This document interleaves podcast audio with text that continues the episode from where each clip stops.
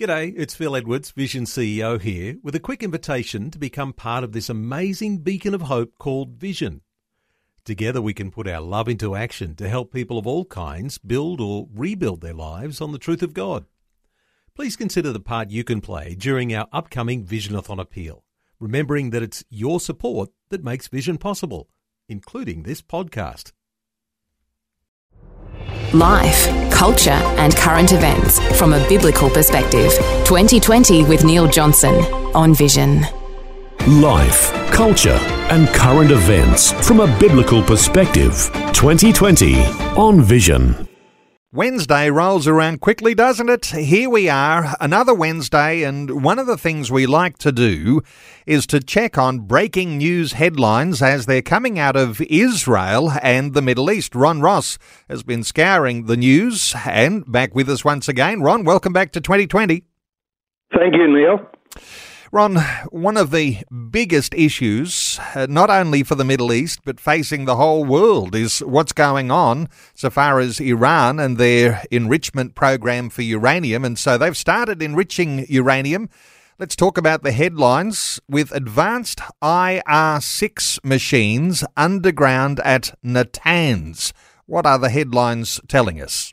Yeah, Iran has started enriching uranium with one of three cascades or clusters of advanced IR6 centrifuges recently installed at its underground enrichment plant at Natanz, a report by the UN Atomic Watchdog states.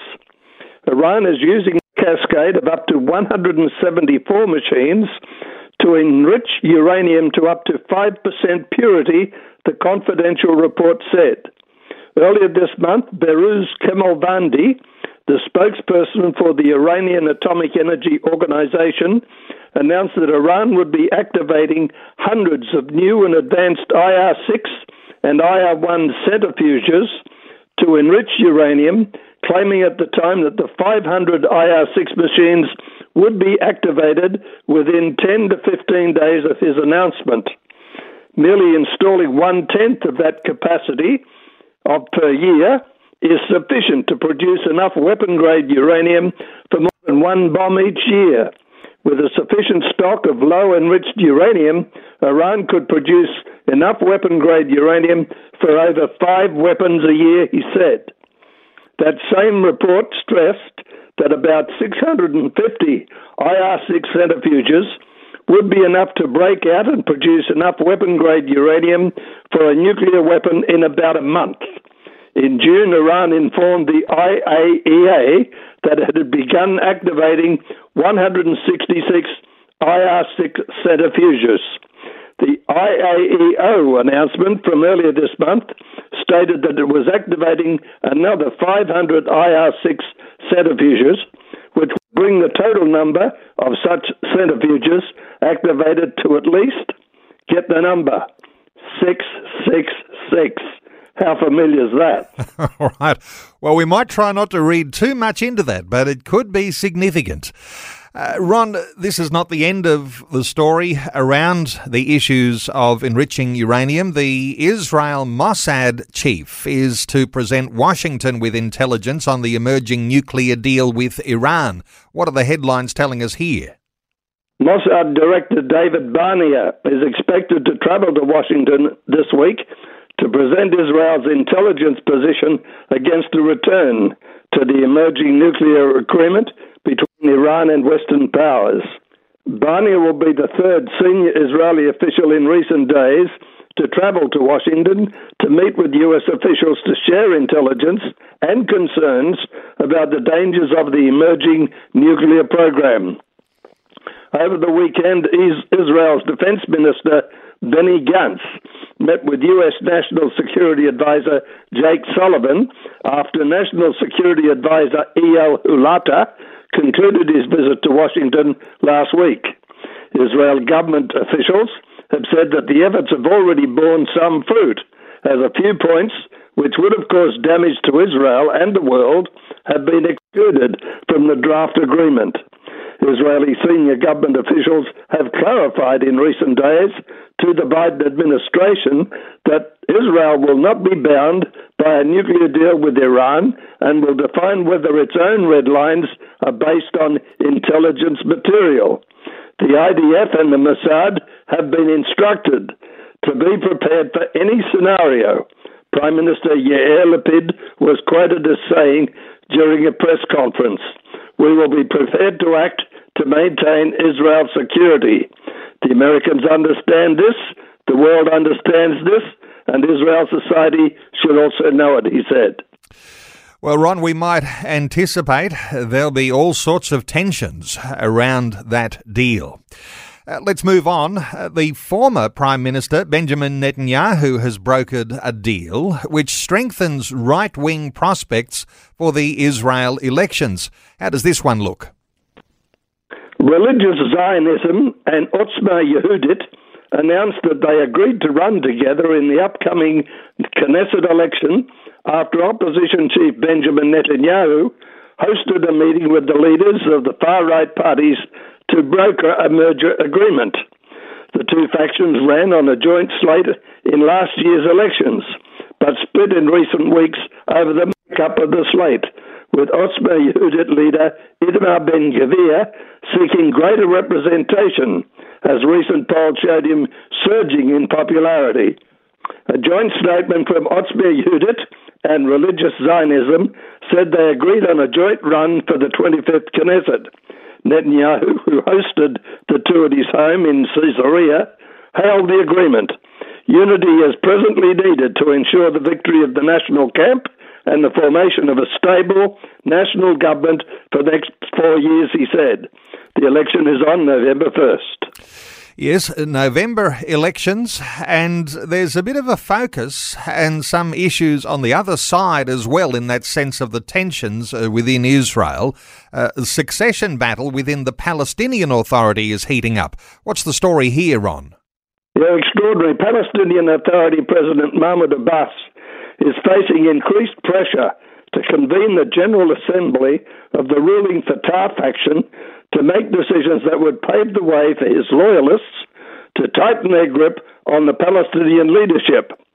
The Fatah Assembly, also known as the Fatah General Conference, is supposed to convene every five years to endorse the faction's political and military programs and elect members of its two major decision making bodies. The committee is often described as Fatah's executive branch, while the council is seen as its legislative body. The last, the seventh meeting of the Fatah General Conference took place in November 2016 and lasted for five days. At the meeting attended by 1,411 delegates, Abbas was re elected as General Commander of the faction.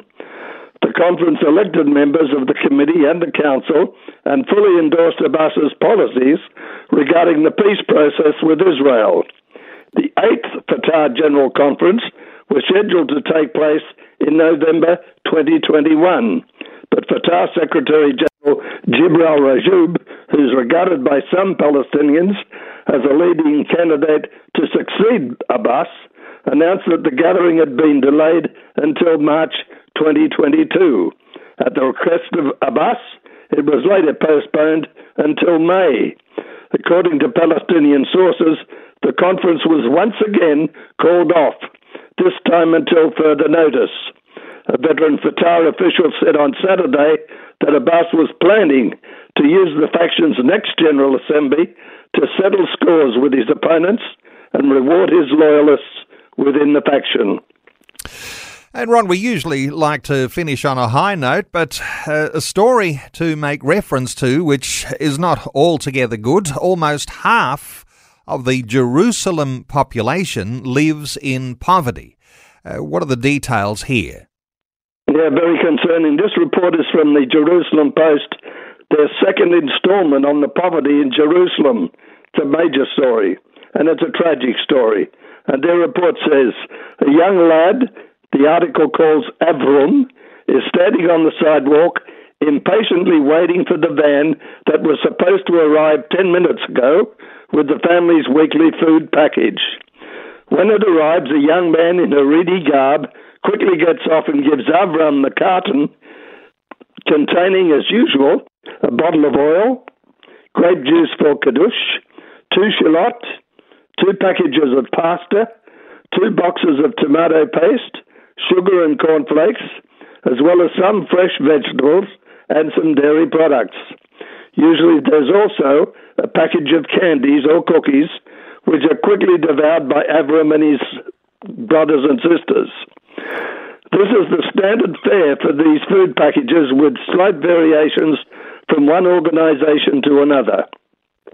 Some put more emphasis on fresh fruits and vegetables. Some put more on bread or chocolate spreads and jam.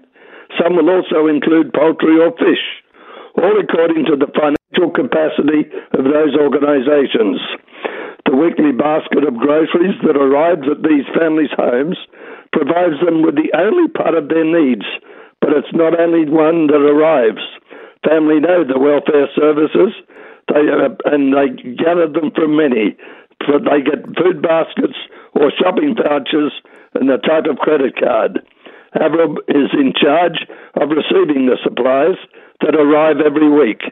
The common denominator for these families is their almost complete dependence on the assistance of welfare services and charitable organizations. I remember when I worked with Bridges for Peace in Jerusalem, we included bus passes in the food baskets so that the people could get around the town to find work. For the 47% of Jerusalemites out of 971,000 residents in the city to find us living under the poverty line, it's a daily and impossible choice between bread and milk diapers, and medicine. Food supplies provided by Christian agencies like Bridges for Peace and the International Christian Embassy in Jerusalem are a major ministry reaching out to Jewish and Arab communities. The significance of their work is highlighted by this story. And no doubt there might be some listeners who are already connected or want to connect with those Christian organisations, Bridges for Peace or the International Embassy in Jerusalem. There's a thought, of course, uh, we pray for the peace of Jerusalem, but perhaps also for the welfare of uh, half the population of Jerusalem living in poverty. Uh, always good getting your insights. Uh, wonderful, Ron Ross. Thank you so much for sharing those with us today on 2020. Thank you, Neil. Thanks for taking time to listen to this audio on demand from Vision Christian Media. To find out more about us, go to vision.org.au. Thanks for taking time to listen to this audio on demand from Vision Christian Media. To find out more about us, go to vision.org.au.